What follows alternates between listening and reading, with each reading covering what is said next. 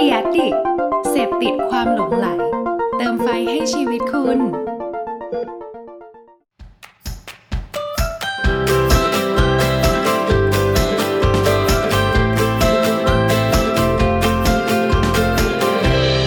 Hanky Biz Podcast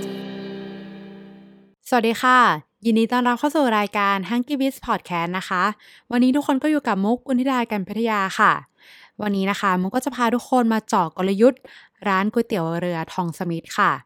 ทำไมก๋วยเตี๋ยวเรือชามละ 500 ถึงคนเต็มร้านตลอด คือมุกจะไปแบบสาขาไหนก็ตามนะคะ คนเนี่ยเขาก็จะแบบต่อคิวรอกันแบบเยอะมากๆเลย ส่วนตัวเราก็ไปลองมาหลายแบบสาขาแล้วนะคะ ก็คือก็ชอบแต่ว่าก็ต้องนานๆกินทีนิดนึงนะคะ สำหรับในตอนนี้นะคะ ก็อาจจะต้องขอออกตัวก่อนค่ะ ว่าเนื้อหาในตอนนี้ก็จะเป็นความเห็นจากมุมมองของเราเพียงคนเดียว ถ้าใครคิดเห็นหรือว่ามองแบบไหนนะคะ ก็สามารถแชร์กันได้ที่ Facebook Fanpage h u n k y b i t เลยค่ะ ก็ถ้าพร้อมแล้วเดี๋ยวเราไปฟังกันเลยค่ะ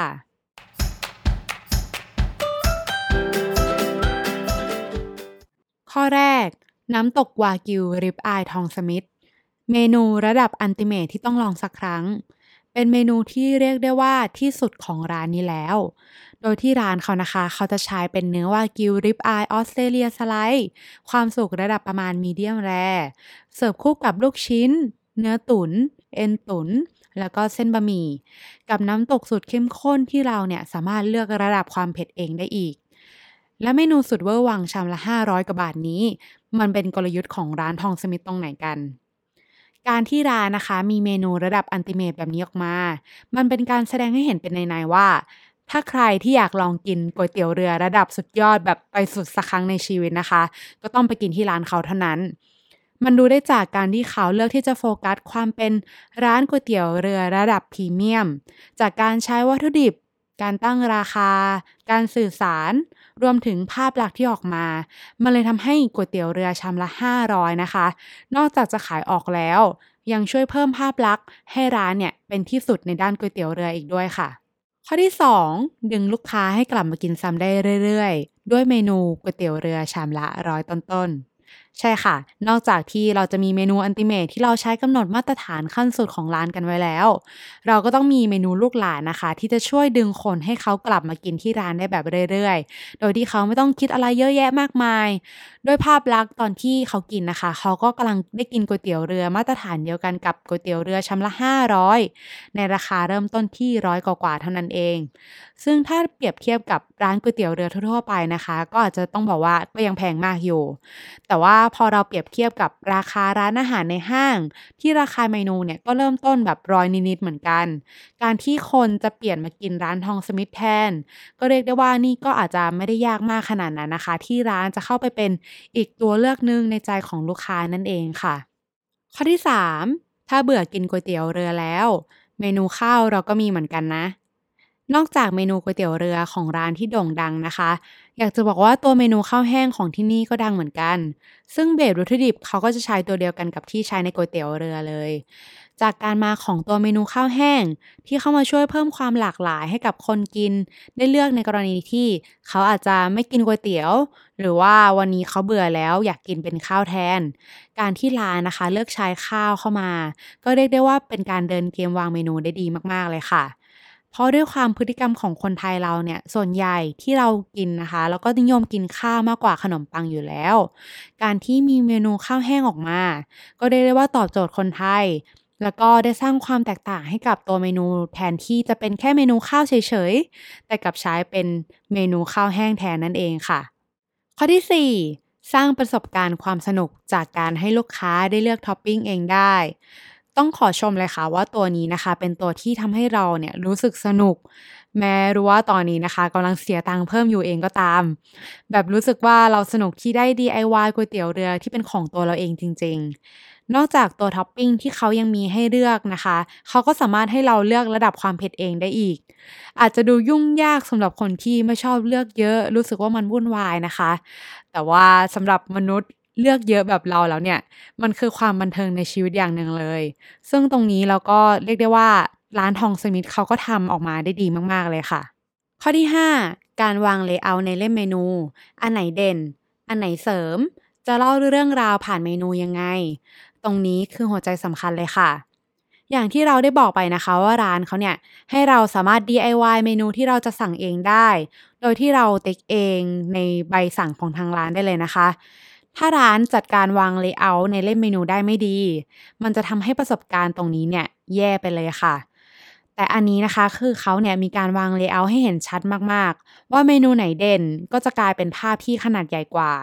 แล้วก็การวางส่วนของท็อปปิ้งไว้ในทุกๆหน้า ก็จะช่วยเพิ่มความง่ายในการตัดสินใจสั่งเมนูท็อปปิ้งเพิ่มเติมให้กับลูกค้าได้มากด้วย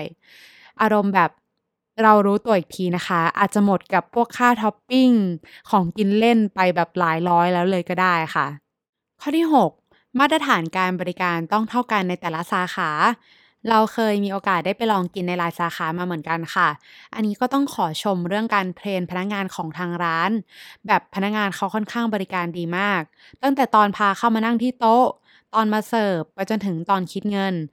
เราจะตัดในส่วนของการรับออเดอร์ออกไปนะคะ เพราะว่าเขาเนี่ยให้เราติ๊กเองแบบได้เลย ซึ่งตรงนี้เราก็มองว่าเขามีการวางโครงสร้างของการบริหารการจัดการในร้านมาดีเลย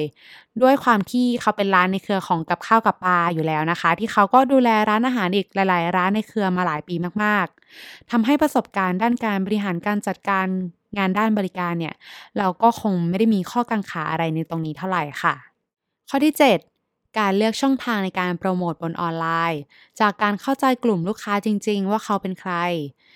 ชอบมีคนมาถามเราบ่อยๆ ค่ะ ว่า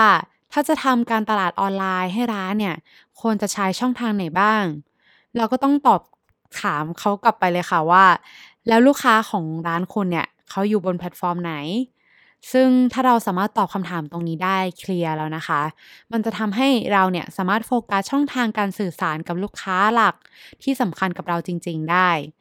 อย่างในเคสของร้านทองสมิธนะคะ เขาก็เป็นร้านก๋วยเตี๋ยวเรือที่พรีเมียม ก็คงต้องเน้นการสื่อสารกับลูกค้าผ่านแพลตฟอร์มที่เป็น Instagram เพราะว่าฐานลูกค้าส่วนใหญ่เนี่ยเขาจะเล่น IG เป็นหลัก จากตรงนี้เองค่ะ มันจะทำให้เราเห็นว่า เราควรจะเลือกโปรโมทผ่าน IG นะ อาจจะใช้ดารา net idol blogger ทำแคมเปญต่างๆ ผ่านช่องทางนี้ หรือมีการ engage กับลูกค้าที่อาจจะ tag แบรนด์มาใน IG Story หรือว่าเป็นในโพสของเขาเอง ให้แบรนด์นะคะ เราเนี่ยสามารถเข้าไปเป็นส่วนหนึ่งกับไลฟ์สไตล์ของเขาได้อย่างกลมกลืนที่สุดนั่นเองค่ะ มากันถึงข้อสุดท้ายแล้วนะคะ กับข้อที่ 8 การปรับตัวอยู่ตลอด แต่ก็ยังคงความเป็นแบรนด์ได้ดี ช่วงที่เกิดวิกฤตล็อกดาวน์กันหมดนะคะ ร้านอาหารที่เน้นการมากินเนื้อวากิวฟินๆที่ร้านอย่างทองสมิธเนี่ย ก็คงได้รับผลกระทบไปมากไม่แพ้กัน